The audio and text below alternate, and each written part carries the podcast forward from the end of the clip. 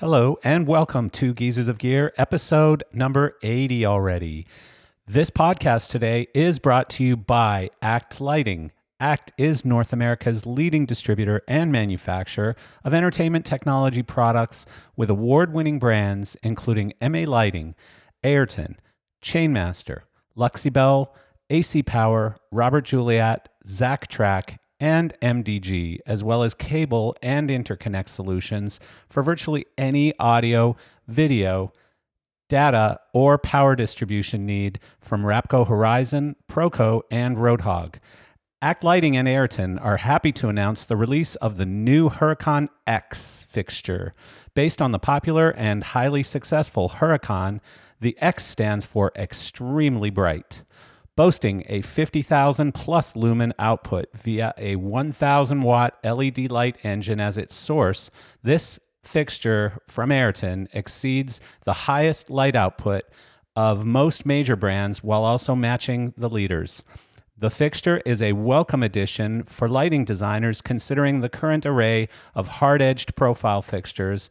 Its dual animation wheels and gobo cassettes provide unique graphic animation effects, while its superb brightness also allows this moving light to compete with the brightest fixtures on the market. ACT employs over 600 team members who are each dedicated to providing exemplary service and support and ensuring the show goes on by maintaining inventory and 24 7, 365 day technical expertise in nine locations throughout the United States, Canada, and Mexico. Check out Ayrton and all of ACT's lines at actlighting.com.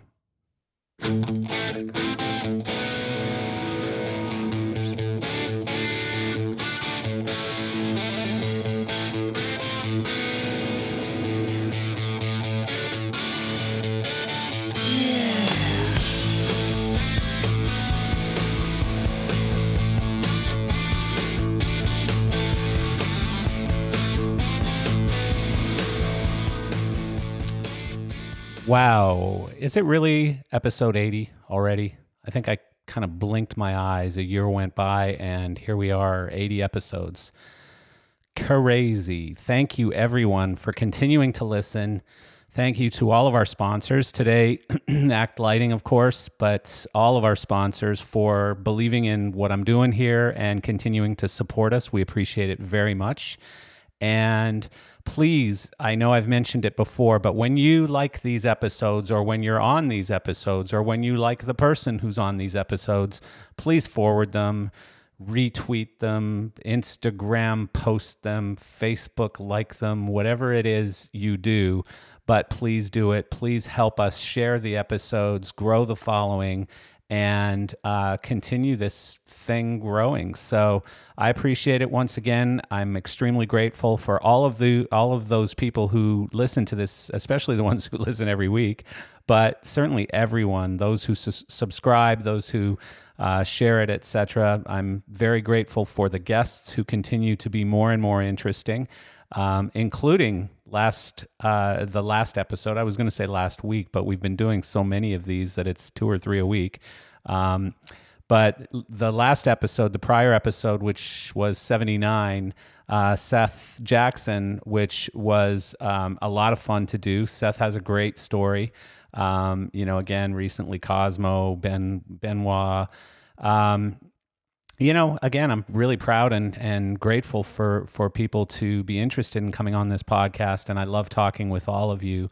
Um, and I wanted to share a couple of uh, sort of anecdotes or lessons that have come through sort of collectively in the last few episodes specifically. Um, guys are saying the same thing over and over again, which is uh, kind of interesting. So, one is this um, idea or concept that you should always say yes and then figure it out after the fact. And we've heard that from two or three designers recently. Um, I was actually listening to today's guest on a uh, on a YouTube video and heard the same thing come from his guest. So say yes and then figure it out. People who say no or I don't know how to do that, what happens is that person doesn't come back to you again. So they assume you're either, uh, you know, unknowing, which maybe you are, but you don't want to let on to that. or um, you're just not a helpful person that they'll keep in their sort of uh, repertoire of people that they come back to to ask those questions in the future. So the general philosophy is to say yes to everything pretty much and then go figure it out. And when i say say yes to everything you know if if someone wants to do a concert on the moon um, you've got to say no. If if someone wants to uh, do the impossible I mean, there are things that are just physically or from a timeline standpoint, they're just impossible. And you have to be willing and ready to say no to that and um, as uh, I just heard Jake Berry say on this other uh, podcast or, or video, you have to back up that no with a really strong reason why you're saying no. And um, and he used an example. I, I can't remember what it was, but it was like let's play in New York today and and in you know somewhere else uh, tomorrow, and it was just virtually impossible to get there, or two shows in one day on different continents or something. Um, and so you know, eh, the the idea of say yes, then figure it out just means, you know, um, hey Bob, can can you know, can you figure out how to fix uh, or how to design a pod around the keyboard player that you know highlights the keyboard player better? Yeah, yeah, I can do that. And you may not at that very moment know how to do that, but you do know some resources that you can go to to figure it out. And you'll get that answer back, you'll get it done, and um, you'll stay on their list of people to go to because you're a go to guy. Another one was the idea of outworking everyone around you. And I've always believed in this. I've been an overachiever my whole life. If if my sales target was $100, I tried to sell 110 or $120. I was always pushing very, very hard to outdo or outsell or outwork the people around me. And um, I've heard that now from a few designers recently who have said the same thing. You know, basically, if they started out as a roadie or as a stagehand, they wanted to outwork the people around them. They wanted to show the production manager or the tour manager or whoever it was they were trying to impress that um, they were not only willing to do the hard work, but they were willing to do it harder and better and faster than the people around them. And I think that that's an incredible uh, sort of idea around the the concept of, of work ethic. And um, again, it's something that I've lived my career on and I believe in completely. And so then the third is basically that the artist is the artist. He's not your friend, he's not your family, he's not your equal. Um, they are the artist. You're not the artist. People aren't paying money for a ticket to go see a light show. And I think uh, Seth recently said it best when he said, you know, the ticket doesn't say Robe BMFL show. It says, you know, whoever the artist is. And so I think that the designers who continue to do really, really great work and to maintain those amazing long term relationships with, you know, top tier artists are the ones who who recognize that. And I'm not saying you're a lower person or you're a lesser person than the artist is. We're all just people. We all, as they say, put our pants on one leg at a time. But um, you know, they are the one that the people are listening to their music and paying money to come hear them perform that music live and you are just doing your very best to supplement or to augment or to just make sure that that music comes through and that performance comes through in the artist's vision. And so, um, Seth, I think, really said this well, but uh, all of the top designers who have come on, Mark Brickman, everyone has basically said the same thing. I am there to make them look good. I am there to uh, help the music and the performance and the art come through that. I'm not there, uh, you know, to uh, show off to my friends or to to whatever. Certainly, it's a job and you're getting a paycheck, but you you need to know your place in in that food chain. I guess is what it is. Um, so we mentioned it in the intro. Uh, the sponsor today again is Act uh, Act Lighting. So this is just a coincidence. I'm not saying this because our, they're our sponsor today, but I'm kind of excited about a new fixture that has just come out. Um, I know the trend right now. There's a couple of trends that I've seen. The sort of small to mid range fixture that is replacing.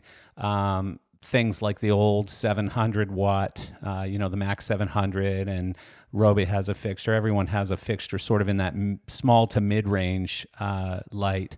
And so that's a big trend.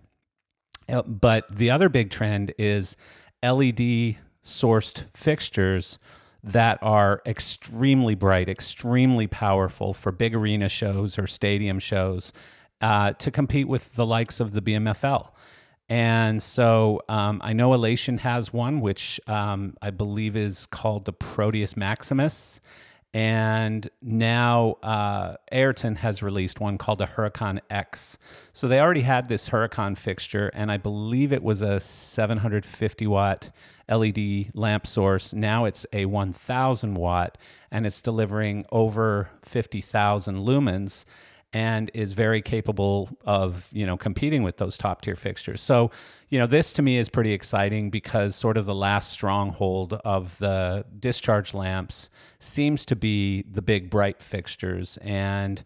Um, more than one manufacturer is tackling that. I'm sure it's a trend that's going to continue with all of the manufacturers where they're coming in with their releases of super bright thousand, and then it'll probably be 1200 watt LED lamps or LED packages, um, you know, obviously not just the output, but also the ability to add more features into a fixture because it is an LED. It's not a 2000 watt discharge lamp that's producing incredible amounts of heat. Instead, it's 1000 watt, which produces half as much heat. So um, at the end of the day, watts equals heat. So, you know, 100 watts of LED is going to put out the same amount of heat as 100 watts of discharge in general. And I don't want to get any more techy than that because I'll, I'll expose myself. And so, um, but I, again, it's an extent, it's an exciting trend in the sort of top tier of moving light fixtures. I'm excited about it. Um, so yeah, good on them. Uh, today I have uh, a gentleman named Patrick Whalen, who, if you know Patrick, he is a um, very interesting guy. He's been around the industry a long time at the top of sort of the event business, especially on the West Coast. Um, Patrick spent time with uh, PRG, with um, a, a, number of companies, uh, it, especially again in the Western US. He now has Backstage Productions Inc. And I'm a little confused, and I'm going to ask him about this because there's a lot of versions of Backstage Productions. And so I wanted to talk to him about that. But one of the other things, and the way I found him, and uh, I mean, I've known him before, but the way I found him recently was he's actually doing the equivalent of a podcast, but on on video on YouTube, and it's pretty. Um, it's it it's pretty interesting. You know, first of all, some of the guests that he's had already. Well, one in particular, uh, Jake Berry, who you know I'm a big fan of, probably the best and you know one of the greatest production managers ever. Um, but a really really great interview that I just listened to this morning and um, and I recommend everyone goes. I don't know. Uh, I guess he'll tell us how to get to it, but I would assume that if you go to YouTube and you search backstage pass, which I believe is what his um, his video series is called, backstage pass. Jake Berry. I would assume that you'll find it. Um, it was just recorded a couple of weeks ago in February of 2020. So, uh, you know, really, really looking forward to talking with Patrick today. And so let's just go ahead and get Patrick on right now. Okay. So here we have Patrick Whalen on Geezers of Gear episode 980. Sorry, 80. I'm aging myself. Good morning, Patrick. Good morning. And so, I was hoping to be like number 1000. That was like, and then there'd be like big balloons and confetti on the screen and all that. That, would, that yeah. would have been much yeah. You know, I don't know if we'll get to a thousand. This is a lot of work. like when I started this thing, I had no idea what I was signing up for. It just sounded like a really great idea. Hey, let's do a podcast. And I can tell you the last couple of weeks, we've done, or I've done um, three a week and it's just an oh insane gosh. amount of work. And i don't have a team of engineers behind me or helpers or anything. So you know it's it's uh, it's super fun. I like doing it but it is also a lot of work. And uh, and you know i have a company like you do as well. So um, yep. so anyways I, I did a little intro and you and i i don't think have ever really done business together. So i think we may have. Oh we did. And, and you were at Martin Lighting, right? I was, yeah. What year? From 1991 until mid 97, I think. Yes. Yeah. Yep. Because I, Adam, Eric, Troels, uh, Griff was at high end, I think then. Yeah, But this was, was before Troels. Troels was a Yeah, sales guy in Singapore uh, when I Okay. ran the Martin sales organization here. Eric worked. Gotcha. Eric worked with me. Um, Yep. Uh, Nick Freed. I don't know if you know Nick, but Nick Yep. worked, Nick worked for me back then. Uh, so you know, a lot of the guys who then started in the Troels era, um, I had already left, and it's Oh, gotcha. you know, it's a long, boring story, but I left because the company had just gone public in Denmark. And at the time, Peter Johansen was still at the head, and I was very close with Peter. But let's just say that I didn't love everything that Peter was doing at that moment. And Yep. due to the public markets and the SEC in the United States, I was kind of in fear for the fact that I was going to be blamed for some of the things that were going on that were less Yeah. than scrupulous. So, um, so I, I left out of fear really, and and I hated for two years that I left. I actually went to high end for a little while, and I just felt like you know I, I was in the wrong place most days, but. I, I had to leave, and and of course, you know my impeccable timing. I left right when the company, you know, had that hockey Yeah. stick curve up. And I mean, that was to me, and really quick about the gear. That was kind of the like the the highlight of of I guess my production company ownership existence because when when I had the concept to start Backstage Productions, the first incarnation, which was a full service production company, audio, lighting, um, trucking, in, in air quotes, kind of fake trucking.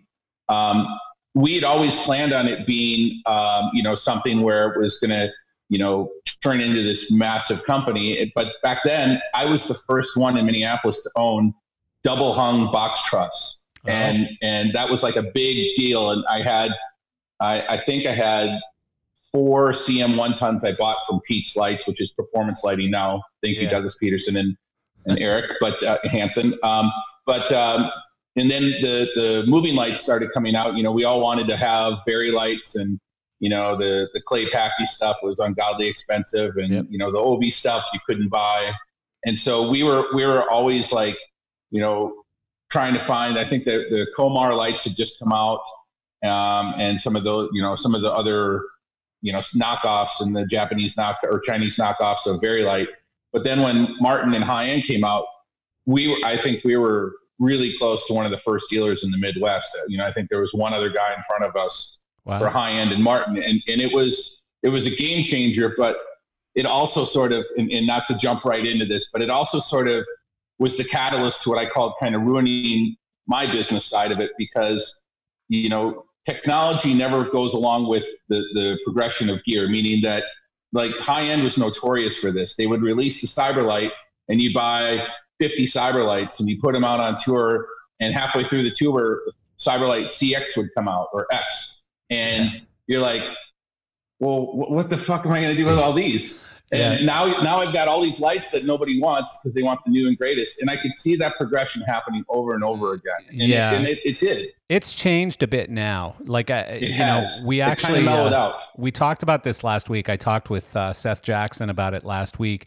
What has happened is designers have become more corporate to where they understand and and accept the the math, the finances of a tour and of a rental company better now. You know, so it's not Yes. where I have to have the X model. It's like, oh, you got the the regular model in stock. You can hit my budget. You know, let me just do a little tweak on the drawings and we'll use the the regular model instead. Or they're Yeah. specking or they're specking features, not necessarily a specific product. So it's got to have framing shutters, it's got to have X number of lumens, it's got to have zoom. Other than Yep. that, you know, you pick the brand. And Well, and, and I think that you know back then one of the things that was interesting it, it it always was like the designers seemed to be in a position where they were kind of like wanting to see which production company could be their puppet Mhm. and and they could make them dance and so they would be like well if you're not going to buy me you know uh, a hundred you know high end fixtures of whatever I want or you know or I want the Martin MAC or whatever then I'm going to go over to another company. And and there were companies that catered to that, and they were much bigger. And I'm not going to drop names, but they they that's what they did. They knew yeah. that the the mom and pop shops, and that's what we were. You know, were were um, always trying to, you know, get every penny we could so that we could keep our doors open and make our payroll. Yeah. And you know, the the funded people and the people that were you know beyond, uh, you know, way beyond ours and had multiple offices could just go call high end up and say, okay, give me a thousand. I'll put 300 on that tour. I'll put 200 in my shop and I'll put yeah. another hundred on this tour. Yeah. It's, it, it well, becomes really hard to compete. It, it wasn't just the production company. Some of the manufacturers got involved in, in those games and yes, even some of the manufacturers that I worked for at times. Um, and, you know, really it was kind of a, uh, you know, I mean, at the end of the day, it wasn't really about the the final production in at, at some point. Like it, it seemed like it was more about the business and who you know was getting oh, yeah. the, the, better 100%. side of the deal or whatever. I don't know.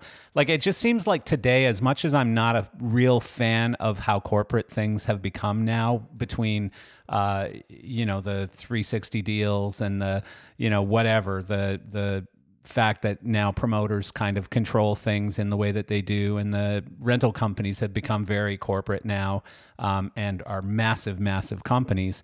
But you know, as much as I'm not really a fan of of how unfriendly the business has become, in a sense, um, I am a fan for the fiscal responsibility side of it. The fact that, you know, hey, you know, your tour can't afford or your show can't afford the product that you're specking. You're going to have to look at what we've got in our stock.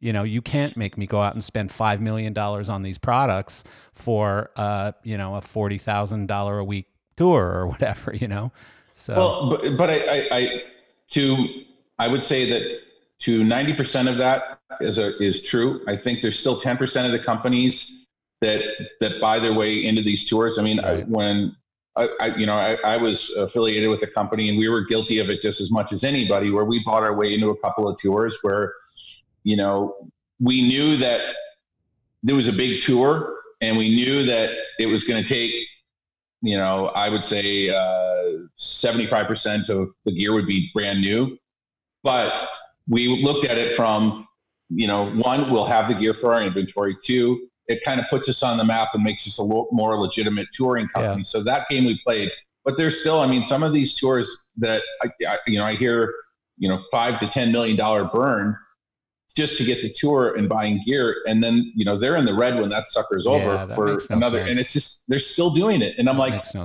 have we not been sitting in the in the in the bleachers watching all these companies that have done that get into the trouble, and now these other companies are kind of coming up right behind them, yeah, doing the same thing, and it, it's, it's not going to change. Well, they just it have is. deeper pockets. You know, now the companies have deeper pockets. There's private equity backing. There's you know, in some cases, public money.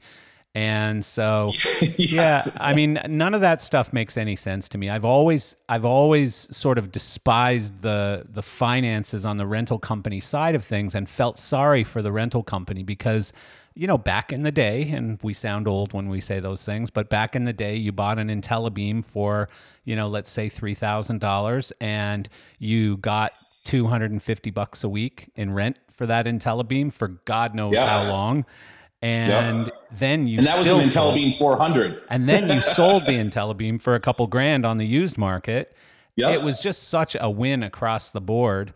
And now you're buying a light that's $10,000 your cost and you're renting it for $125 or $150 a week. I mean, it makes no sense. So yeah, you have to have there, such deep pockets.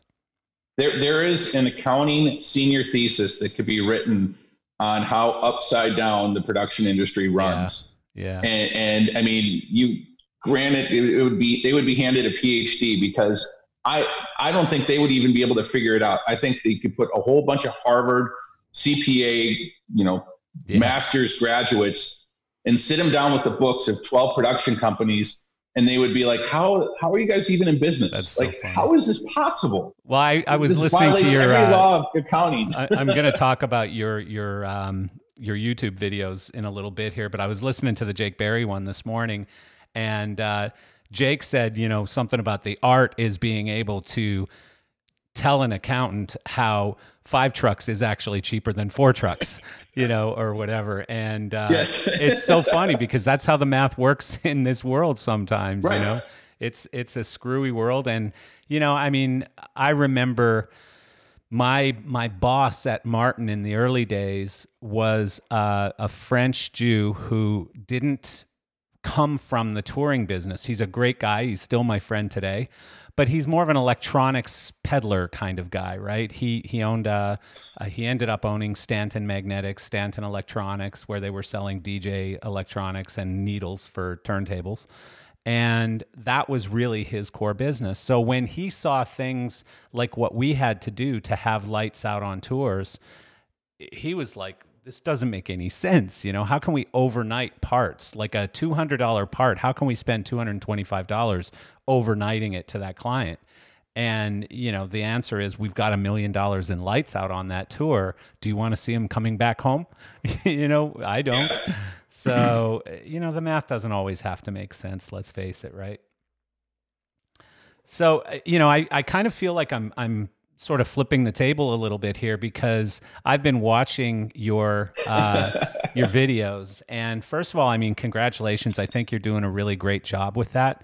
And, oh, thank you. Um, so, you know, I, I want to talk a little bit about some of the episodes or, or the two in particular that I've watched most recently. And I don't know how many you've done. I'm at 80 now on this thing. And I can tell you it's a huge amount of work just getting to 80. So, you know, your funny joke at the front end there on, on uh, the, the, you know, confetti for a thousand or whatever. Jesus, I'm starting to count the years and go, how old will I be at a thousand episodes? exactly. Yeah. So I'm no Joe Rogan, and and you know he he can go in for a couple of days of podcasting and do ten episodes in a couple of days.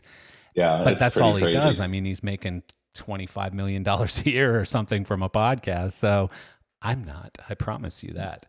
and uh, and so, anyways. Um, you know, in particular, the the Jake Berry one that I watched this morning, I think is excellent, and um, I really think that anyone who's listening to this should go and I'm guessing that you just go on YouTube and you and you search backstage yeah, pass can, Jake Berry and you'll find it. Yeah, you can even go to backstageproductionsinc.com and it's on our website too. So yeah, so. Um, you know the Jake Berry one. Um, you know, of course, Jake being the uh, iconic and and uh, you know the biggest production manager ever, probably, or one of, arguably. Yeah. Um, but you know, one of the stories that I heard that I didn't know was that his first gig ever as a production manager was on ACDC.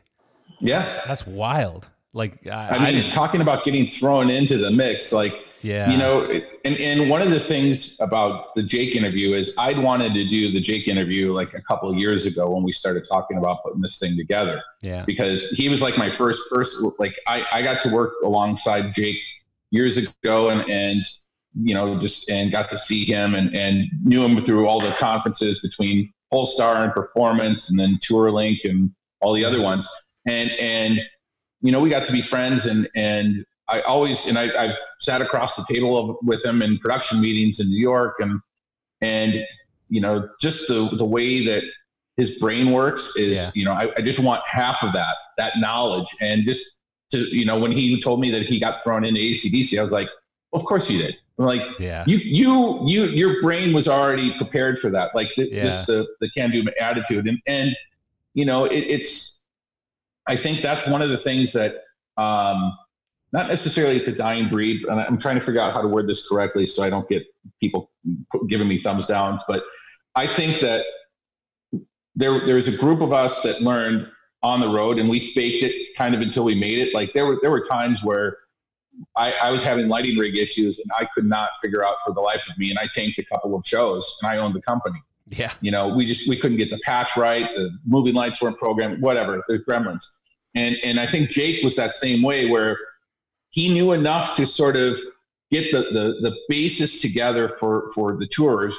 But then he kind of made his own systems up because there were no systems. You know, yeah. he, he figured out. And that's the part that I just like, I'm enamored by and, and enthralled by because to be able to do that, and especially on back then, you know, you didn't have cell phones, you didn't have computers, everything was, was done with paper and mail. Like you mailed riders. And, you know, I, I was even incredible? part of the, you know, prior to facts. So think about you have to build a system from scratch with paper and your brain. That's it. Yeah. No, and, and and and a production office phone if you get one. Well, and there's no such thing as collaboration because by the time you mail it to, you know, whoever the lighting company was, the vendor, and then they get it and make changes to it and mail it back. I mean, there's no collaboration whatsoever. No. You got to send a completed. And so, you know, he talked a little bit about that about you know, not carrying riggers with them. And, you know, he'd go in with, you know, three uh, trusses one time and two the next time, and whatever they had yeah. time or the ability to hang in the venue.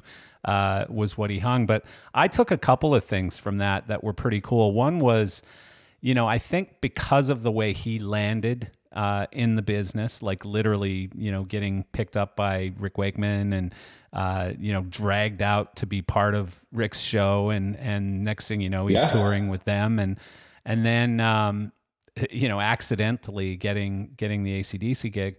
But I think it was because of that that his attitude is basically everyone starts somewhere. Everyone has a first day, you know. So yes. when people send him out a crew that are green, he doesn't necessarily complain. He goes, "Come on over here. You know, there's a moving light, there's a stage, there's a yep. a drum riser, there's a whatever," and um, you know that to me is such an incredible quality in a person of such power like him. You know, on on well, and, and, and it's a discipline because you know I and I and I like I told Jake myself included.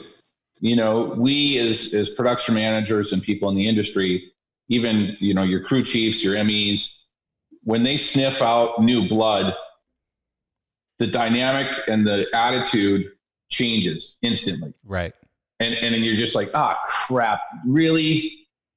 I, I thought we have qualified stagehands, and then that person has the big red target on their body, and and I'm not proud of it. I've done it. I know everybody else has done it. Yeah, Even I was going to say that you, you, showed some humility in the in the interview because you kind of said, "Well, you know, I wish I knew that a little further back because I you tore some some new assholes into some of these stagehands yourself." It sounded like. Yeah, I mean, it's some of them were just because you know it was. Yeah, just because it we Thursday. were younger and, and yeah, yeah, we were yeah we were angry or hungover or whatever, and then yeah. some of it was also that you know they would do dangerous stuff and and you know the new people sent, tend to get their heads torn off a little bit quicker right. and a little bit more harshly mm-hmm. um, but yeah i mean it, it, yeah and that was one of the things that I, I, really took away from jake is you know just you know everybody's got a first day and, and, and really embracing that and yeah. and i i was you know i was kind of shocked because the other thing I, I will say about the jake interview that really shocked me and i knew this already and that's why i asked he is one of the most hands-on production managers I've ever met. There, there's there's really kind of three production managers. There's the ones that sit in the production office and kind of micromanage everything from the office and a radio and their assistant. There's the other ones that kind of poke their head out and walk around a little bit and you know, hey, don't forget that case and you know that goes in truck five or you know and, and that kind of thing. And then there's the third one, which can be a good and a bad thing depending on how you look at it. But it is the Jake Berry, and, and, and I'm I'm pretty active too. Anybody will tell you is I, if I'm production manager, I'm probably going to be out on the floor more than the office unless I have a lot of paperwork, just so I can see what's going on and also make sure we're running on time. But Jake is for for the the experience that Jake has, he could sit in his office and run everything no problem with assistants and with just the staff that he brings in. But the fact that he's out there putting a vest on and a hard hat and rolling cases and moving stuff around. Yeah, that's amazing. Was, and I've watched him do it a bunch of times, and he does it even at EDC. And you know, he he's really active as a production manager. Yeah, and and he, you know anybody that is younger than him, which I think is everybody, should take you know kind of heed to that and watch that. That he really is is somebody that cares about the show, cares about what's going on, and wants to see it. And and he wants to show you that it can be done and you know and and really you know if you're having problems here let's let's fix it together. So yeah. Well, I, I, I respect the hell out of that. The other thing that i really liked on the interview was uh, he talked about the sad story of of bon scott dying on on acdc and um and then you know sitting in the pub with uh uh, with Brian Johnson, and Brian Johnson Yeah. gets the gig. You know, do you want to be the singer? Sure. And as he's getting up ready to leave hours later from the pub, he he turns to uh, to Jake and says, uh, "You know, you wouldn't mind borrowing me a tenner, would you? I need Yeah, to put some know, gas in my car to get home." and he goes, "That fucker still hasn't paid me back." So yeah, that that was just a really great interview and one that uh, I think you should be proud of, and and I hope that our listeners will go and um, and take a, a watch or a listen to that uh, that Yeah. interview. And then the other one that I listened to that I really enjoyed was Tom Mayhue, um, you know, Guns N' Roses, ACDC, et cetera, et cetera. Uh, another great old time guy with great stories and just a really cool attitude and really funny dude. Yeah, I mean, you know, um, Tom played off like I mean, you know, we Tom's a very busy man, very, Yeah. very, very busy, and so we uh, we really tried to um, do that interview a lot sooner as well, and and I finally caught him at Mates, and, and I knew he was there getting ready for the tour, and I, I'm like, hey, we're gonna come down with some cameras and film and talked to Jimmy at Mates and we arranged it and they gave us like a whole corner. So it looked like, you know, we're in this crazy bunker and we just had a blast with it. And, and Tom, It was Tom's actually a really cool backdrop for uh for an interview because you had you had road cases with Guns and Ro- uh, Guns and Roses logos on them and stuff, and yeah, it was really a cool uh cool location. crazy how they just kind of were set up in a half moon when we got there. Yeah. But anyway, Yeah, but yeah, no, and, and, and those interviews were like, the, the whole goal of the backstage pass was really to, to interview, you know, we, what we wanted to interview some of the, the, the people we all talk about, but we really don't know their story because there, some of them aren't very social or they're not, you know, you're, you have to be touring before they kind of let you into their little clique. You know, it, Yeah. it's, it's like a school and you, you, before you sit at their lunch table, you got to kind of get inducted Yep, I get and it. and I want people to to see these guys and hear their stories because w- when we're on the road, it sucks. You know, we're all on the grind, and I you know I want other. You know, I'm going to use the word roadie. I know it's not correct anymore, but let's call it what it is sometimes, and and just say I want everybody to know that's on the road that these guys all went through the same shit you're going through right Yeah. now, and we and you have the same stories that they do, and you know it, it's just hang in there. Yeah. And and for the people that are just starting out or thinking of it, maybe it's an inspiration. Maybe there's something in there that you know. It, I, I see these posts of people wanting to get in, and you, you look on the all the Facebook groups, and my friends included, all get on there and like stay in school, go do something else. You know, Yeah, you don't know, you don't learn in school. It's like, guys, come on. yeah, I mean, we didn't know shit when we started out. Yeah. You know, we were just punks, and we should have gotten our asses kicked every day for all the stupid things we did. So well, if they want to do that, you should be promoting it and, and helping them find a way to do it, not telling them to run away and go do something different. I mean, yeah, there's good and bad moments and everything. I don't think anyone aspires really when they grow up thinking about astronauts and stuff to be an accountant. But, you know, there's a lot of great accountants out there making lots of money, right? But Oh, yeah, absolutely. I, I don't. Uh, you know, I, last week I just mentioned that I had uh, um, Seth Jackson on our podcast, and Seth has a book coming out next month, and uh, it's called Concert Lighting. And I can't remember the exact name, the stage, the business, the politics, or something. I don't remember, but Great um, title though. but it, the the the book is all about um, basically how to become a concert lighting designer. So you're just coming out of Full Sail, or you're just coming out of theater school, or whatever, and you want to be a lighting designer for for sh- live shows. How do you do it? And it's not about how to program a console or how to connect two lights together or what type of lights you should pick, you know, what brand or whatever.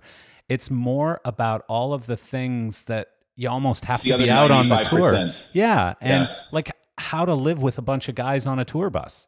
You know, whoever teaches you that, and that's pretty shocking the first time you have to go out and do it.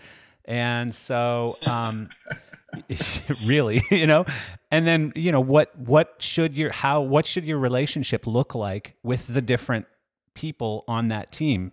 The tour manager the production manager the you know whatever all those different members of the team. How should your relationship you know how should you uh, interact with them And so Yeah. just a really good idea, I think, to put a book like that out as opposed to, you know, sort of the the lines and diagrams of how to be a lighting designer, more the, you know, what's it really like? What's the gig like? You know, a day in the I, I think that's the that that is probably the most genius book I've heard of in all, Yeah. Uh, ever. I mean, because you know that the, it, there really should be sort of a road life manual, and I think that's probably where he's going with it, or a part of mm-hmm. it. But yeah.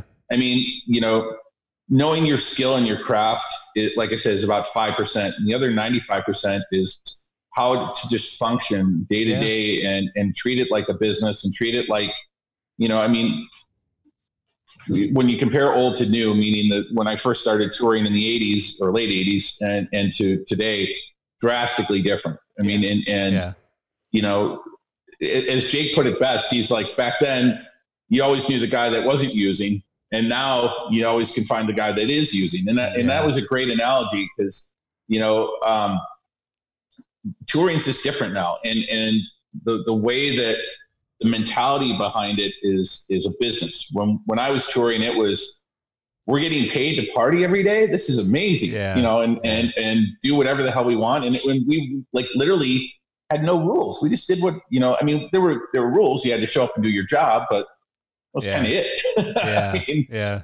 and, so so I think that you know now it, it is a lot more different, and it and for good and, and bad reasons. But I think it can be more intimidating now than it was before. Like you know, you just you you had to work under certain conditions, but now I, I think that there's so many more rules and regulations and and all these other elements. And your boss is that, sober now too. Typically, Yep. typically your boss is sober. You know, where in sober the past, and watches everything like a hawk. yeah, you know? yeah. Well, he needs to, but you know, I mean, effort also has to be there, and I think it always did. Like you, you know, again, one of the one of the cool lines that seems to get drawn between some of the lighting designers that came up through the '80s and stuff that I talked to on my podcast is that they outworked the people that were around them. And and that was how they kept kind of rising up to the next level. They just worked so hard that when somebody went looking around similar probably to Jake Berry getting the the gig with uh with ACDC you know Yeah. people look around and go god that guy's hustling his ass off. I want to give him a chance and um, I had Doc McGhee on, and and he said something similar. Like he basically said, "Yeah, you really have to hustle, and and you can't just be a poser." And he had the greatest line where he said, um, uh, "He goes, hey Marcel, so let me tell you, everybody's a bull rider until somebody opens the fucking gate." And you know the greatest line. I'll never forget it, you know, because it's totally true. I mean, yeah, everybody says they can do something until you really actually have to do it, right? So, Yep, I, I've I've had a few crew chiefs that I was like, "Do you know what we're doing here?" Yeah. so are you uh, this uh, backstage pass? Are you going to be expanding this? Is this something real or like? And the reason Yeah. I ask, let me let me explain to you quickly is I've ever since I started doing a podcast 80, 79, 80 episodes ago, um, which was about a year and two or three months. Um, you know, I was committed. I said, no matter what, I'm doing this thing. And when I originally started it, I have a company called Gear Source, and I thought that what it would do is it just well. drive drive traffic back to my company. You know, that's that's Sure. what my only intention was at first. And then it suddenly became this sort of repository for these stories and these these people in the especially the lighting community um, who you know just want to get on and talk about their story and talk about their life and everything else. And so it's become something completely different. But a lot of people came to me and said hey i want to start a podcast. Hey i want to start a podcast. And one of the things i've noticed is that 99% of those people never seem to get past five or six episodes you know they do a couple and then they go well fuck this. It's a lot of work. You know or or i only had only my grandma and my cousin mary listened to my first one. This is a waste of time. And it's brutally difficult to get a following you know to these to these Yeah, recordings. I'll, I'll tell you. For for us, um, it wasn't really ever about the following. It, it, it's if for for my kind of perspective, it is if twenty people watch it and they enjoy it and they get to hear a story of somebody's name. You know, we all hear these names bounce around forever. We may not get to work with them. Mm-hmm. Then, then it, then it's the, the job's done. And, you know, I, I think about, you know, we have these people that have great stories. We always talk, every one of us, and, and I'm sure yourself included, is like, we should have, I should have written a book, but I could never write a book about it. We can't. Yeah. We know that. Yeah. But there's little snippets of our book that we can write or we can talk about where we're not going to get in any trouble. And and and it's just a kind of a fun thing. And what i want to do is eventually turn this into where we're doing and, and jake and i spoke a little bit about this is not necessarily you know always the the a touring production tour managers and, and crew but get into the, the the guys that are in the trenches doing you know the club tours and, yeah. and hearing their story because that's a story I haven't been a part of in a long time. I haven't been in an RV tour, uh, you know, or a van tour, and well, I, I would really date myself at 30 plus years, you know, and yeah. and um, those are the, the people I want to talk to. And so for for backstage pass, I if if 20 people listen to it and watch it, great. If 200,000 people watch it, awesome. Yeah. I mean, well, you know, and and, but and Jake and I have talked about kind of doing some stuff together about this. Yeah. I, I mean, that sounds great. I would yeah. argue that there's two issues with that. Number one is that um, guests who come on, one of the first things that most of my guests want to know before they come on is how many people will hear this. And I can give them with a great deal of confidence a number that it'll be at least this, but it could be as high as this and it goes on in perpetuity so every week you know like i'll give you an example john wiseman recorded my podcast in i think it was march of last year and this week john wiseman will get about 60 or 70 downloads of his podcast on my yeah. yeah so i mean you know and it was almost a year ago now. So they they keep going in perpetuity. So number one everybody's interested in the numbers. Everybody wants to know that people are listening. If i'm going to take two hours out of my day to come talk to you they want to know that people are going to listen to it. And i'm going to bring people to you. You know i'm going to benefit your business and your uh, episodes yeah. that are on youtube because my listeners are going to come listen to yours as well. And that should happen right? And well, then, most importantly, I mean, the, the thing is, is that if, if I focused solely on the numbers as we're starting out, then my point is, is that I may not want to keep doing it. Yeah. But if I focus on the, on the product and what we're doing, to me, that's more important. That's, that's yeah, what I'm no, trying to say. I agree. And so there's a huge gap between uh, solely on the numbers, and I don't care if there's two people or yeah. 200,000 people. So Right. Somewhere in there is where I exist as well. I'm not just going to sell out and go try and get numbers um, by bringing Ariana Grande on or something. You know, I'm just not going to do it. That's not who yeah, I want to be absolutely. or what I want to be. And we've had offers. We've had offers to have rock stars on and some different people on. And I had one just because he's a really good friend of mine from Canada named Gatto. Um, but aside from that, I've I've never brought a rock star or anyone like that on, other than you, of course. And um, thank you I, I, uh, was waiting for that endorsement, so yeah. I, I, feel much better well, now. The other thing is, though, that I think unless you find a way to monetize it, you are doing yourself an, an injustice because at yeah, some absolutely. point it's going to not be worth doing. And for right. me, I can tell you last week was one of those weeks. I did three podcasts that were great. All three of them were awesome, killer conversations. They're getting great numbers. But if I look at last week, I lost money, you know, basically, because each time I do one of these podcasts and then I have to edit it and then I have to upload it and then I have to promote it and then I have to yeah. whatever. First, I have to find a sponsor for it. Before that, I have to find the guest. And so, you know, if it wasn't at least worth something, and I can tell you the number doesn't match up right now to, to what my time would be worth doing something else instead. So there's definitely an investment in my time uh, in this that will never get paid back but no. it does need to pay for things like, for example, last, uh, uh, well, twice so far, we went to InfoComm and to um, LDI simply to record podcasts. And oh, we did about 10 episodes while we were at both of those shows. Well, you know, you're flying there, you're renting hotel rooms, you're spending three days there doing nothing but recording podcasts. I couldn't even go have beers with my friends. I was so busy. And then by six o'clock, I was exhausted, you know, just Yeah. completely burned out from doing all this stuff because I'm not used to being a recording engineer anymore, you know? So, Yeah, um, and I can tell you, doing doing the live like the the the live interviews, it, yeah, it, it does wear you out. yeah. Um, and and you know maybe down the road there there is some, you know, there's some ideas of of making it more of a a mainstream Yeah. thing. Mhm. Um, and you know we'll we'll see what the future holds, and Yeah. and that could be as soon as June or July. So Well, I mean, there's You an appetite for things like what you're doing, Backstage Pass. I mean, that Jake Berry interview was awesome. I loved listening thank to him. you. I really enjoyed listening to him. You know, the fact that you were able to get to him and take an hour of his time to do that, and you got some great information out of him. And like I said before, you just kind of wound him up and let him go. And Jake is such a great talker and and such a nice guy, and obviously so you know uh, grateful to the industry and stuff. So he's he's very kind in sharing his stories.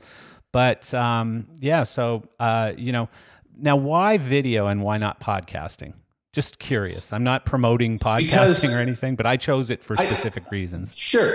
I- I, I chose the video for, for the simple reason is the, all the characters in this industry are, are larger than life. Yeah. And, and, and they're entertaining to listen to, but their facial expressions and, and especially like Mayhue, you know, when the veins start popping out of his neck and he's imitating Jake Berry yelling at him uh, on a tour.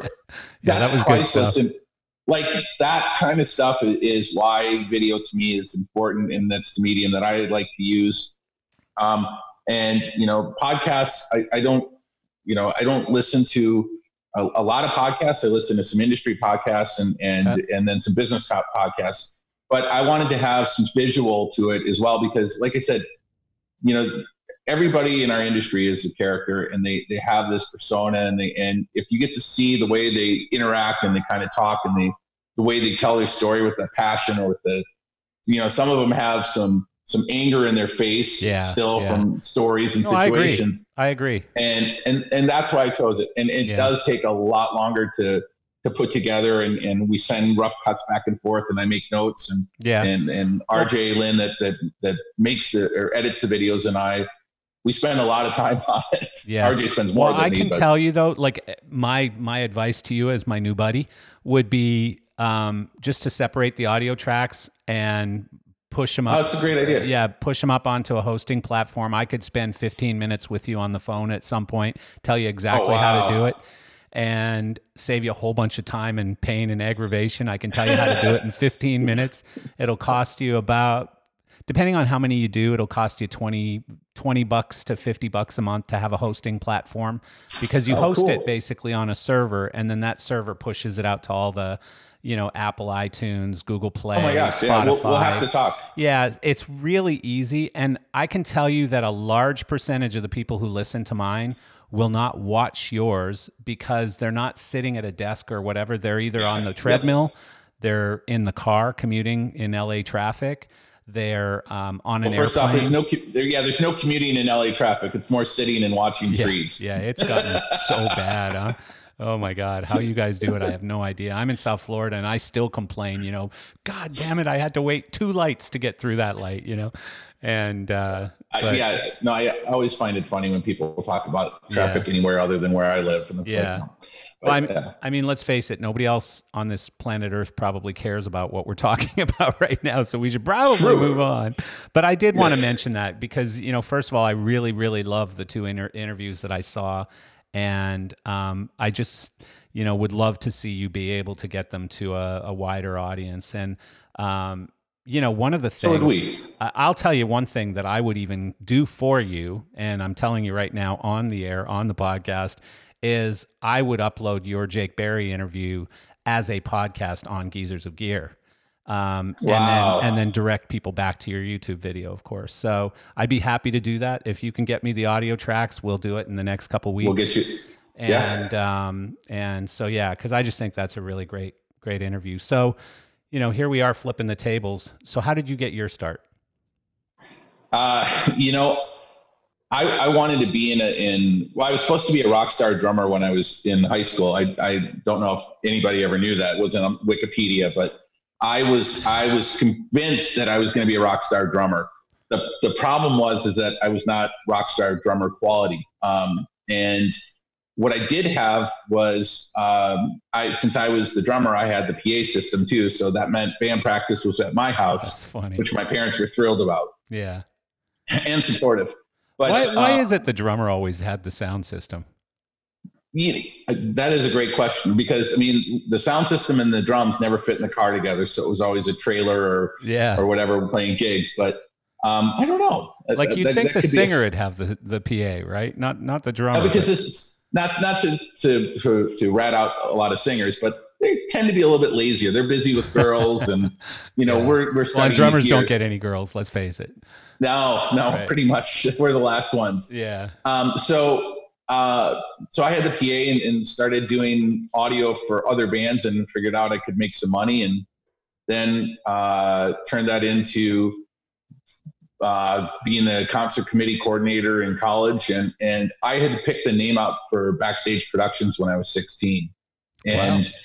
and had written down that I was going to live in LA and I was going to do all this stuff, and literally did everything. I mean, it was this was never really a thought process. I always wanted to be in this business, and so when I was 17, I called a local company in Minneapolis and asked them if I could start working for them for free and they were like, sure. So I came in and tried to learn everything about the business. And I would sit on road cases and, and they didn't have an office. It was just a warehouse with custom PA. And I would, I'd make cold calls and I would call promoters. And I mean, I'd call, you know, Jam and Company Seven uh, and, and try and sell them shows. And they'd be like, well, do you have a 40 channel, channel console?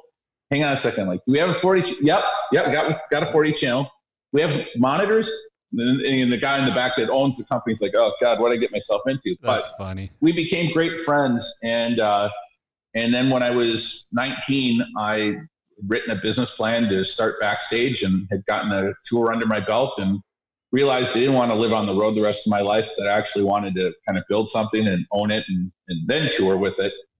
And so I took uh, my my little bullshit business plan and brought it around to 18 banks, and the 19th bank was one that gave me an unsecured loan for 100 grand.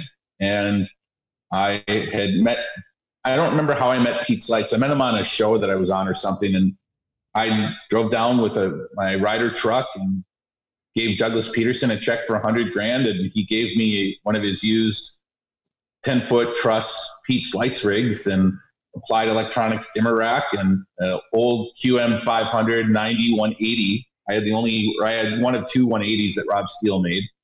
And I backstage productions was up and running and got back to Minneapolis, brought it back to our, our brand new warehouse. And then the first show I did was Marie Osmond in a casino. And then the week later, I got chickenpox for the first time in my life. Oh, no. And so my first employee and I worked he worked in the warehouse and I taped off the office with plastic and we we ran the company and then about three years later the company I worked for when I was 17 I bought Damn. and so we were an audio company what was that original business plan that you were out shopping to banks oh, it's so bad it was uh I, I had, had gone to college just enough to be dangerous with figuring out how to write a business plan and what they needed. And, you know, honestly, or back then it was quite differently, uh, different with the banks, but um, the business plan showed the market analysis and, and basically I showed that there was a demand for lighting truss, the efficiency of having double hung truss versus lamp bars and triangle truss, and how the cost savings we could make with union labor and non-union labor and the truck pack, and you wouldn't have to have beat rats. Of course, the banks don't understand any of this. All their understanding is is that this guy thinks he's going to do I can't remember what I put in there half a million dollars or something in two years. Let's let's take a chance. And we I think we did pretty close to that. We we paid that bank note off in I think eight months. Wow. So it was damn. Yeah. So once that happened, the banks were like, okay, now granted, the bank and I had multiple relationships after that because I think at, at the high point, I had um, a couple million dollars out, and you know we were buying gear. And then I opened up an office in Las Vegas in 1999, right when West Sun closed. Four Wall and Backstage Vegas opened the same week. I just didn't have the pockets that Michael Cannon had. And, yeah. And and so it was hard to compete. But uh, I, I, had I had tried to buy some of the West Sun equipment, and um, and had didn't realize that it was under uh, court order lockdown to be sold at auction, and um, I got a nasty gram from the Canadian consulate of a cease and desist oh, to wow. proceeding with the, the, the, forward purchase of any of the equipment. Wow. So, but I mean, you know, I think I, I don't I don't remember what happened with the auction, but we just decided that we'd buy brand new gear. And then in uh, in 2003, I I sold Backstage Vegas and Minneapolis, uh, retained the name uh, and sold the assets and got out of it because it was like every year we'd make more money, and every year I get paid less money. Yeah, I love those businesses. And, yeah, and it, it was just the the the equipment finance and the equipment technology was going so fast that it was hard to keep up. And if you didn't have uh, PRG money, you know, you, you, know, you couldn't really compete. And and quite honestly, I had uh, uh, an investor um, and and some hedge fund guys out in New York that we were going to try and make a run for one of the bigger production companies on the West Coast that might have been for sale um, this was in 2000 or 2001, and I, I sat down with some of the big executives of, of a company that has three letters and tried to make a run for one of their branches because they were going to downsize and move everything to Vegas. And I was like, I, I kind of want want to see if I can do this. And uh, it didn't go through. And I came back and I said, I'm done. I, I, I wanted to have a West Coast office. I have Vegas but I wanted to have LA. That was that was like the deal breaker for me. Is I want to have, you know, that next step. Wow. And so I I cashed out and and went on to just production management and then subsequently into band management. yeah. Yeah. I mean, I, I was going to ask you because, you know, every time I have a guest on, one of the things I do is spend a lot of time on Google trying to figure out who the hell they are and what they've done and, and those types of things. But, um, backstage productions is very confusing because you know there's a lot of iterations of it of and there's an yeah. llc and an inc and then there was one yep. back then and then there wasn't one and obviously selling the company explains a lot of the or selling the assets explains a lot of the the missing pieces but um yeah. i had i had a, a, a very bizarre attorney in, in the 90s and when we opened up the vegas office i'm like well we'll just put it under backstage productions inc and he was like, nope, nope, it's got to be an LLC. It's Vegas. You don't understand Vegas. I understand. And so, you know, the the uh, instead of having to be one company, it was run as two separate companies, which was an accounting nightmare. Mm-hmm. So, um, but th- this this attorney convinced me to do it, and I was young enough and stupid enough to listen to him. So that's why there's like, you know, there's Inc., there's LLC, and now there's Backstage Production. But they're all you. They're all me. Oh wow! I just I thought maybe you know, and uh, you didn't trademark it or whatever, and in different no, states, no. because if you, you can have the same company name owned by different people in different states because you're registering with the state unless you're trademarking it nationally. So yeah, no, he he had some genius way of doing this. It was to protect the liability and whatever. Wow, wow. So not the, not the smartest thing. so you just keep going back and renaming a company Backstage Productions. It's, it's it's even worse. Is that logo is is a logo that my neighbor designed for me in like 1986. That is funny. That's great. Yeah, he it was it was his high school senior project. That is to great. design a logo. That um, great. and yeah, so and and he's gone now. He had a, a fishing accident that a boat hit the rocks and Ooh. he passed away like three years ago. And so now the logo has even more meaning to me. Oh yeah, you'll never it, change it. Was, it yeah. So, but yeah, it was just, it was crazy. Like everything is, when I look back, I mean, like I said, everything was sort of kind of fell into place. It was never really planned as far as like the name or anything. It just, it kind of happened organically, or if that sounds as crazy as it sounds. I mean, it, it just, I always wanted to be in this business and I would have done anything. And, and I, I really spent a lot of time being very quiet and observing. Yeah. And and and that's that's really what I learned a lot. Is Yeah. it's just really paying attention and and watching how other people worked and how other people interacted. And and some of it I took away there were positive things and some of it turned into really bad habits for a while and and you know and the way I handled people. Yeah. I mean, I, I remember there was there was one venue in particular that uh, I had done Ted Nugent, Prince, and then Promise Keepers tour went through, and I, I was the production manager for that and the lighting vendor. And the Promise Keepers venue or, or date was the very last date, and I'd been through that same arena three times at, at that point. And walked down the ramp, and I remember the union steward and the building general manager were like, "Absolutely not! He is not coming in this building." And they're like, "Patrick." Like he's the sweetest guy, and they're like, absolutely not. He's the biggest asshole. We're not letting him in. We warned you, Wow. you're never allowed back. And we wound up having to have this very painful sit down of a meeting, and I had to explain to him why the why they were mad at me, and to, to Promise Keepers and to the, the venue. And I said, when I advanced Prince, I warned you five times that I wanted everything out of the back hallways. I wanted everything outside and I wanted the stage level. And if we didn't have the stage level, we were going to take it down and start over because it had to be perfectly level for the Marley and all the other reasons. And I said, and I got promise after promise, and I was promised the spotlights were brand new. And you know, I kept asking to, you know, what were they? And you guys kept dancing around the subject, and it was just like over and over and over. So like by the time I, I got into the venue, you know, I was I, I knew that this was going to be one of the tougher shows, and by the time I got in the venue, I was just like, here we go, and and wow. it just turned into an explosive day. And I mean, they they could have brought me, you know, lobster and and champagne and dancing girls in bikinis, and it still wouldn't have changed anything about my attitude for the day. I mean, it was just we we were just done. It hmm. was, and so that was one of the, the worst ones I've ever had, where I just you know I, I tried to be nice, and it, nice wasn't working, and I you know pulled everybody together and I chastised the union and and just we we we had a very long day. Show went off great. Prince knew a little bit of what was going on, but you know didn't care. And then comes the Promise Keepers.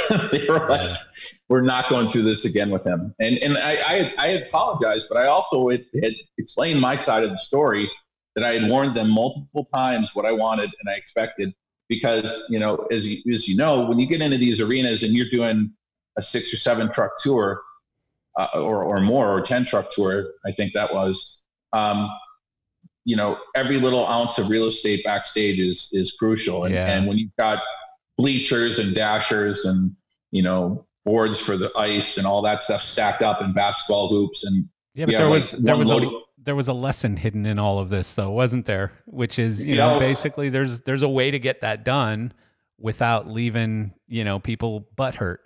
You know?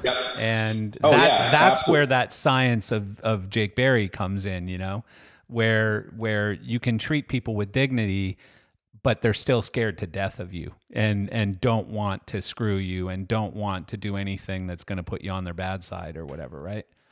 So Yeah, I mean, I, I, yeah, there was there was one that was recent, and and I was at one of the Hollywood venues, and I, I ran into an old employee of mine, and and I could hear him up in the back, and, and he says, you know, we've been here for four days, and Patrick just kind of walks by, and he goes, that might be a good thing. As soon as he knows your name, you're in trouble. I was Ah. like, it's not that bad. wow. I, and I, and I came over and I was joking with him. I'm like, that was a good one. yeah. I said, you know, I just I want everybody to do their job, and Yeah. I think that's the most important thing. And I, I think that there's there's a lot of people that kind of coast through this business, just like any business. That yeah. you know, it's like the two stagehands that are always at the other end of the arena while you're working and doing load in. Yeah. You know, uh, that kind of stuff drives me crazy. So what is Backstage Productions today? So backstage productions today is in it, we're, we're we keep getting called an agency, we keep getting called a production company, but we don't own gear. So it's just staff. It, it's it's people that are are production managers, they're tour managers, they're front of house engineers, they're CAD designers, um, and we basically can take. Um, you know, we're, we're sort of a middle agent for a lot of projects. So when the Germans come over, we'll handle all their logistics. We'll hi- handle hiring and procuring equipment. We'll do all their permitting. Um, if other production managers or other management companies need somebody to fill in quickly or do a full blown tour, they'll call us. Um, if some of the baby bands are in trouble, we'll help them put together their their production bible for lack of a better word so we'll help them go through the advance and how to procure equipment and then there's a small fee for that um, and so it's really touring and corporate. The majority of our business is corporate right now. So we do a lot of the auto shows, esports. Um, you know, I, we did with another company work and, and do Tears for Fears last year for a little bit, um, which was fantastic. It was great to. That's one of my favorite bands from the '80s. So, yeah, yeah. Um, and and so it's it's kind of molded and it keeps changing as, as our demands for you know from our clients keep changing. I mean, yeah. when we started out, we just wanted to be production managers and we'd hire some of the equipment. And we've gone into doing show direction. We've gone into doing budgeting for them. Uh, it just it just depends on what people need. But really, uh, from from a touring perspective, if if there's a tour that's in trouble, or if there's a tour that's going out for four days and they don't really want to hire somebody, you know, for just a four day run because, you know, obviously that's going to take them out of the touring world for a little bit. They'll call us, or if they're in an emergency or whatever, we'll come out and so it's and go out and help them. Part sort of temp agency um, or employment agency for touring personnel, and then um, but you also get involved on the gear side too, right? Yep. So you're yeah, brokering so we, brokering gear deals basically. Somebody will come to you and say, "Here's here's what we need," and you'll go uh, chase it down. Yes, or, or sometimes they'll, they'll they'll say that you know we're not sure what we need. Here's the event, and the the one area that we won't get into is lighting design. We'll we'll go find a designer to to go do it. I mean that's my my last lighting design I think was in '93 or '94, and it wasn't very good. Things um, have changed a bit since then too. So well, yeah, there's you know using ray kits and ACLs is just, yeah. People don't do it anymore. I don't know why. Yeah, it's but um, that's funny. But um, God, I just remembered. Sorry, little side memory trip down memory lane. I remember the racks and racks of lamps that I used to have, from you know very narrow to wide, and I mean I'd have 300 lamps of each, and I, I just remember the, the walking in there one day, just thinking of the money spent. Yeah, it's a just recurring lamps nightmare. alone. Recurring nightmare. Yeah, yeah. I wake up in a cold sweat, like no. but yeah, anyway, um, so yeah, we'll we'll we'll work with up to anything up to lighting design, and then when it comes to lighting design, stage, scenic set design, uh, we try and stay out of that. It's not our area of expertise, and you know and so we'll work with your clients. Are they are they end user clients or are they like touring companies from someplace else who are coming in and need your services? Both. Oh, okay. Both. Yep. So we we've got uh, some clients are international, um, and so you know we always have uh, little gear translation issues here and there, but it's nothing we can't figure out. And then some of them are local, where you know they're they're going to have an event and they want to do um, you know, PowerPoints. They want to do videos. They want to have video walls, and we'll come in and help them. You know, put it together, and we'll, we'll run budgets by them and and go through some proof of concept. So we when we go bring it to a designer, the foundation's there. We just need them to put the finishing touch on. You know, yeah. so we may say that we've got a budget for lighting of a couple hundred grand here's what we are, you know, what they, the, the elements of the show that they want to make sure they are, are pinpointed and, and highlighted. You take it from there. And, and that seems to work great. and then us. are you inserting a production company at that point too? Or, yep. Yeah, yeah. Okay. I get it. Cool. Yeah. I mean, there's, uh, you know, I think that's what, um, before, uh, inner circle distribution took off again. I think that's what Nick and Gary and Noel were doing with Showcats, basically. Yep. Something fairly similar. Similar. I don't know if they're still doing that or not, but they were using other people's inventory and going after shows. And, Personally, I uh, think Gary should should just go and, and have a TV stand up comedy show. He's a funny. Dude. I mean, the the posts that that guy puts up, like yeah. I live for his posts. Like yeah. his brain works in a way that mine will never work. well, I'll I'll give you a bit of a clue or a hint. Um, many of those are not his posts, so they're stolen from other funny people. But he's got some that most are of them are most of them are his. He is a very very witty guy, and um, you know I I've been down here for a long long time and have been around those guys forever. I've been uh, Nick's one of my closest friends, and uh, and therefore you had to bring Gary along too because Nick and Gary were friends. So um, I really I really like all of those guys, and I've worked with them all at different times in our careers and stuff. And you know they're they're very successful now with uh, with uh, the Astera stuff at at ICD. Yeah. So good for them. I mean that's that's a So- beautiful thing. I have a question for you. So, what is it about West Palm that all you guys love so much? Like, I remember Griff Palmer, I think, was down there for Yep. a while, and Yeah. I think and, that's like, about it. I think there's two of us. I, I think there was like a fence of like you know lighting industry people that were down there. Not really. Not really. I mean, I know uh, Griff still has a house down here. He's actually uh, his house is in Jupiter, not in West Palm, which is just a little bit north of. West, and I'm not actually in West Palm. I'm in Wellington, but nobody's ever heard Well, of yeah. Wellington. And so Wellington is a, a weird like uh, they call it the cold weather equestrian capital of the world. It's you know. Bill Gates has a house here, and uh, Bloomberg has a house here. All these gazillionaire uh, people whose kids ride horses um, and do the jumping and the dressage and polo and all that stuff. They're all down here. Oh, you're so, kidding. so that's sort of the appeal to Wellington. I'm sort of on the other side. Like when it's season here, polo season here, I just hate it. I'd like to move somewhere else. But, um, but yeah, I mean, I don't really know any other people that are sort of in the Palm Beach area. Uh, Mike Steigner, he used to have a company called Highlights. Um, yep, I remember highlights. yeah, he's he still does the occasional gig, but uh, I don't think he has highlights anymore. Maybe he does. I don't know. But um, but yeah, the rest of the guys like Nick and Gary. Well, Nick lives in uh, the Keys now, and uh, Gary I think is still in Plantation, which is driving probably 35, 40 minutes from me. So there's a bunch of us down here, and also you got to remember.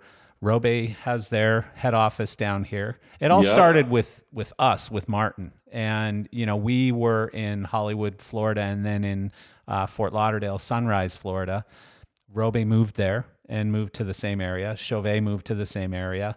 Um, Yep. So now all of a sudden there's these three huge lighting companies, and Martin not so much anymore. Martin has kind of uh, because they became part of Harman and Samsung, so they're kind of moved around a bit. But um, but yeah, it's become like a real hotspot for lighting companies down here for some reason.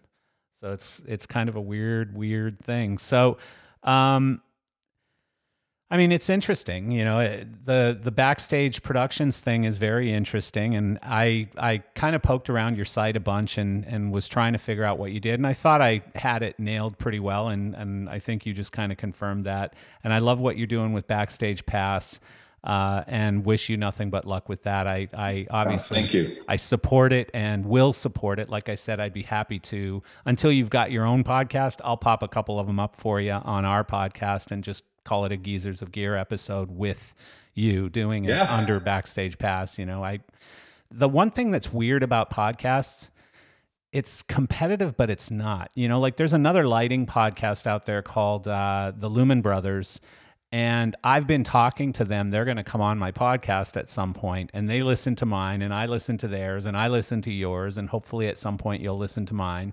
And um, it's it's competitive in a sense, but like even at the Joe Rogan level, half the people who come on his podcast have a podcast and Yeah. he'll go on theirs at some point. So it's a weird thing like that. You know, it's a, a very sort of collaborative, shared world that we live in. So I've got this thing that I do at the end of every podcast called Quick Six, and it's basically the same six questions that I always ask. And I decided, I don't know, a couple of months ago to start organizing it and call it the Quick Six and put it at the end of our podcast. So, question Oh, boy. one What is the best piece of advice you've ever given or received? Uh, shut up and listen. That's a good one. That's a good That's one. it. Yeah, it, it, it, you learn so much more if you're not talking. yeah. Uh, it's funny because Seth Jackson said something similar last week. I think he quoted uh, um, Dr. Phil, and it was, uh, you know, take a moment to shut up or something. I can't remember what the line was, but he was talking specifically about lighting designers basically, you know, pull the faders down every once in a while. Like don't just turn everything on. Don't just put everything on all the time. Every once in a while have some peace and quiet and, you know, simplify the show a bit. But yeah, shut up and listen is a good one. And you know, it started when we were babies, you know, you've got two ears and one mouth, you know.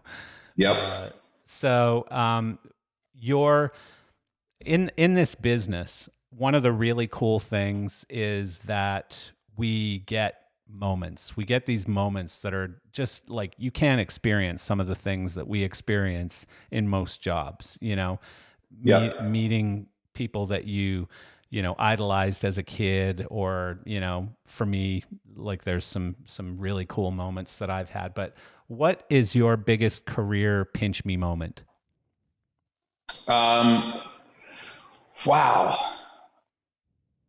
uh I, I'll, I, will say this. So I, um, this might be a little bit long, but I'll, just give me a second here. No so worries. Bob Dallas and I had done Methods of Mayhem with Tommy Lee, and I was the lighting vendor. And Bob called me up and said, "Hey, the tour is over, but there's this new band. They're called Linkin Park. They're touring in a van right now. They're picking up a bus in Minneapolis. Can we use your parking lot? And we want you to do a little light package for them because they're going to go do Ozzfest or something." And I was like, "Sure." And I I kind of had heard, um, you know, one or two songs from Hybrid Theory and, got to meet the band. They're super cool. Chester was like just amazing watched the show at, at Prince's old club, Glam Slam, which I think whatever it was called then. And then, you know, you fast forward to um, two years ago, and I get a call from Digby, and uh, God, I'm choked up. Um, and he said, I would like you to call the show at the Hollywood Bowl for the Chester tribute. Oh, and, wow. and, and and direct the show. And he said, I, I, would, I would do it, but I don't think I can do it. And I said, no problem. I, I said, I would, I would be honored to.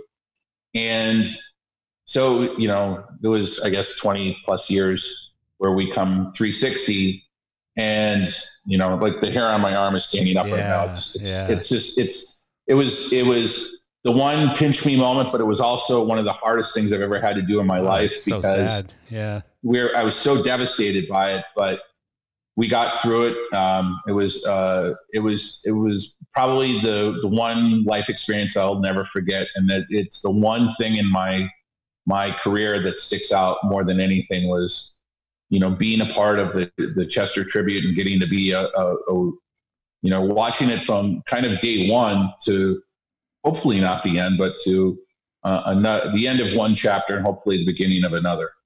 Yeah. Oh wow, that's definitely uh, you know a very different story than than what I'd heard. Uh, uh, yeah, you know, from other people because usually it's sorry. Like, oh, when I bring it down, but when when I met uh, Farrah Fawcett, that was it. You know. Uh, yeah. And you know, I have so many too, and and I would say none of them were quite as intense as the one that you just told me. Um, is there and you know, you're not a lighting designer, so a lot of people I ask this question of are lighting designers. And I started and, out as a lighting designer on, yeah. on paper. No, I'm kidding. But if, if if the answer is no, then just say no. But is there one piece of gear that you can't do your job without? Um. Yeah, I mean, I, I think my laptop. Yeah. You know, uh, that that's a piece of gear and i mean you know i i remember having a, a desktop that we tried to carry around in a road case yeah to, yeah, to pull off what we did and and run filemaker pro before we had you know wow. I, I, think my first mac was like a macbook 5 or 301 or something so yeah you know wow but yeah I, I mean laptop i'd be dead. Yeah. Cell phone i could live without. This is this is another one more specific to the the lighting or sound business but is there any gear piece of gear item whatever that hasn't been created that you would like to see created? Ooh. That's a tough one. Hmm you know, obviously, from a production manager's standpoint, the wireless power would be fantastic. Yeah. Yeah. Uh, no, you know, that's a great answer. And you're not the first person who said that. You know, I mean, if, as soon as we can create that, and I don't know if it's Tesla coils on top of truss or something, but I'm all for it because, you know, I can't tell you how many times, you know, the beaches are just filled with, with cable and, and, you know, the cable porn guys are great, but they're few and far between in touring. Those don't exist. So, yeah, you know, it's kind of slam in and, and it's always an issue trying to get cable over doorways Oh, and yeah. fire marshals and all that. So yeah, the wireless cable would be one great. of the one of the things that someone actually suggested on this podcast at one point was having truss with like you said tesla batteries basically built into the pipes of the truss and so that you know basically these truss pieces are being um, recharged either while they're traveling or you know when they arrive at the venue or whatever it is but they're being recharged somehow. And then when the truss gets put together you're just plugging lights into the truss itself. So you know or just battery powered lighting fixtures you know just Well, I uh, mean, I think with the with the invention of LED, and you know, and it seems like the the last maybe three to five months, the the carbon footprint discussion keeps coming up more and more, and it was a, a big topic at Pollstar, yeah and it's been a big topic in the touring because you know. As, a- as a touring world, we our carbon footprint's pretty ridiculous. Not Yeah. that i I'm a, a climatologist or and or worried about climate change as much as the next guy. But but I mean, it's still with with airplanes and all the other trucking and buses and all that. You know, we're we're pretty big. You know, uh, offenders of, Yeah. of the carbon footprint. So Well, then the other thing is also um, that the rigs just keep getting more and more gear into them. You know, when you put in the video screens and you put in, like, it just seems like we're packing more product per square foot than we ever have on these tours. And Yeah. so, one of the things that we're starting to see a lot of innovation is making things lighter, making things thinner, making things smaller, making things that fit into the truck better or that go up and come down quicker. You know, a lot of stuff that is is not really it doesn't change the the output or the the sh- the fans don't see it necessarily but it lowers your bills on running a tour it lowers your carbon footprint it, Yep. it goes up and down faster and so i think we're going to see a lot more technology come out in that sort of world you know making all of our jobs easier better safer etc You know, uh, really quick, I, I- I think one of the things that I remember when the Sharpie came out, and you know, this is years ago, but we just were blown away by how small the fixture was and how much light output was, and and like that's one of those things where it was like the the Sharpie to me was like you know such a a game changer, just weight wise and output wise. You Yeah. know, it's like wow, these things are so tiny yeah they're so bright and you know we all did the the egg test in the shop and fried eggs with the sharpie and burned holes yeah, through, yeah. through shit but Well, yeah I remember the LDI when it was launched, and they had them like up on top of a booth, like almost like a searchlight going a- above the heads of everyone on the trade show floor. And I was like, "What the hell is that? Like, why has somebody got a beam going like that?" And they're like, "Oh, you haven't seen that thing? It's like a little 170 watt lamp. It's unbelievable." And Yeah. uh, and of course, I went and checked it out, and it, was one of those. Um, as I recall, it was like one of those post-it note kind of situations where it was by mistake. You know, it was an accident. It it wasn't really designed that way, and then there was an accident that basically happened, and they went, "Oh, look at that." You know, and uh, Really? yeah. I mean, don't quote me on it, but I seem to recall hearing that from. Uh, I had uh, Pio Nahum, the former CEO of of uh, Clay Paky, on the podcast, and he told us the story. And I'd have to go back and listen to it again, but I recall it being somewhat of a gotta check that mistake. Yeah. Um, who was or is the greatest influence in your career? wow um i think it's really I, I would say it would be jay sendyk who was a business manager from sendyk and leonard. He did rolling stones and uh, manson. And then stuart ross who lives not too far from me. Um, stuart's one of those people where uh, I just respect the hell out of, and I've always looked up to Stuart.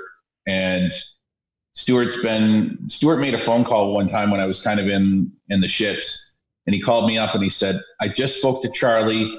we're going to do this, this, and this. You you don't worry about it.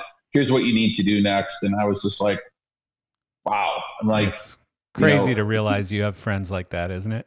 Yeah, and and but I mean, I, I felt like a five year old. Like it was yeah. like my dad just talking to me, like, you know, you scraped your knee. Now we're going to pick you up. We're going to put you back on the bike and keep riding. And yeah. and like and and that you know, I've I've known Stuart since I was 20 and and you know all these years later we've been friends. He's come over to my house you know we, and had thanksgiving together.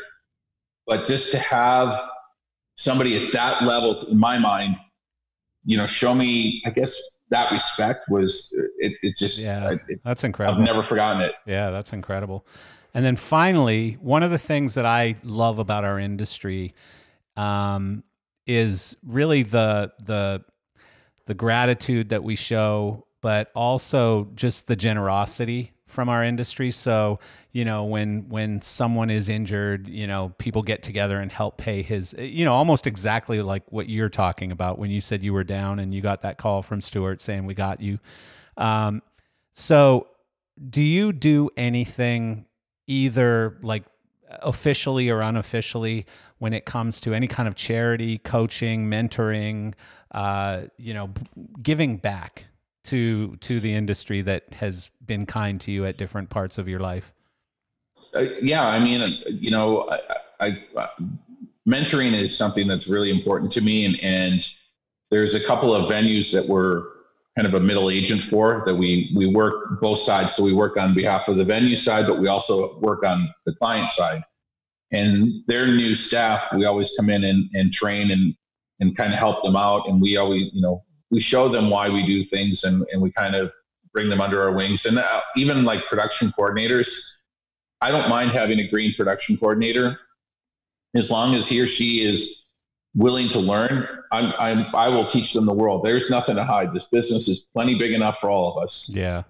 And, and I really, I like the fact that people are eager to learn. What I yeah. don't like are when, when people have expectations or entitlement that they haven't earned yeah. or or you know it's it's and it seems to be growing a little bit but the the really young waves like i'm talking 18 to 23 seem to have a different mentality and, and i don't know why that is but they seem to be back to the way it was in the 80s and 90s where they're hungrier oh, interesting. and they're more more willing to learn and i, I get emails from people a couple times a week from people wanting to start out and asking me, well, what do you think of Full Sail and what do you think of the schools and should I try and go on the road and and asking for advice, just yeah. you know, and so.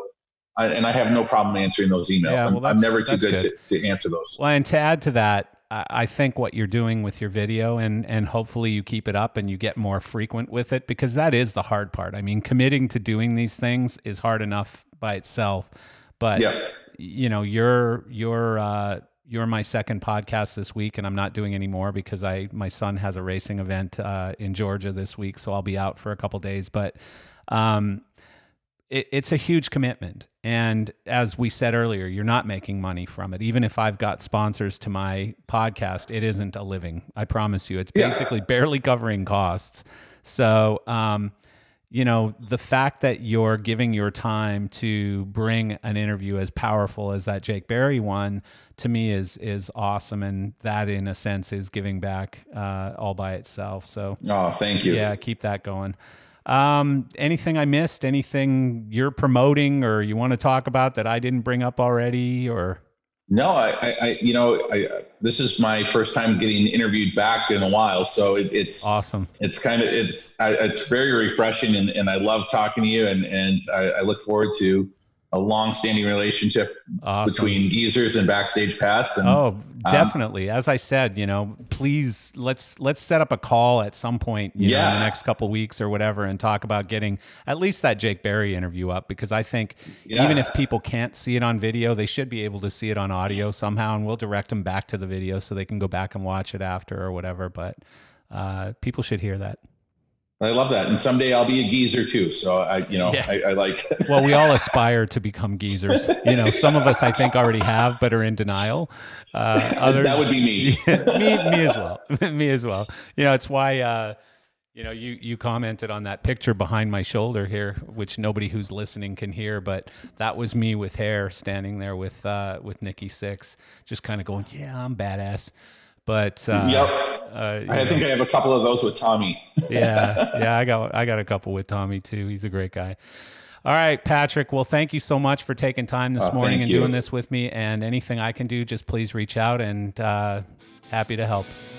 I look forward to listening to more of them. All right, man. Thanks. Thank you.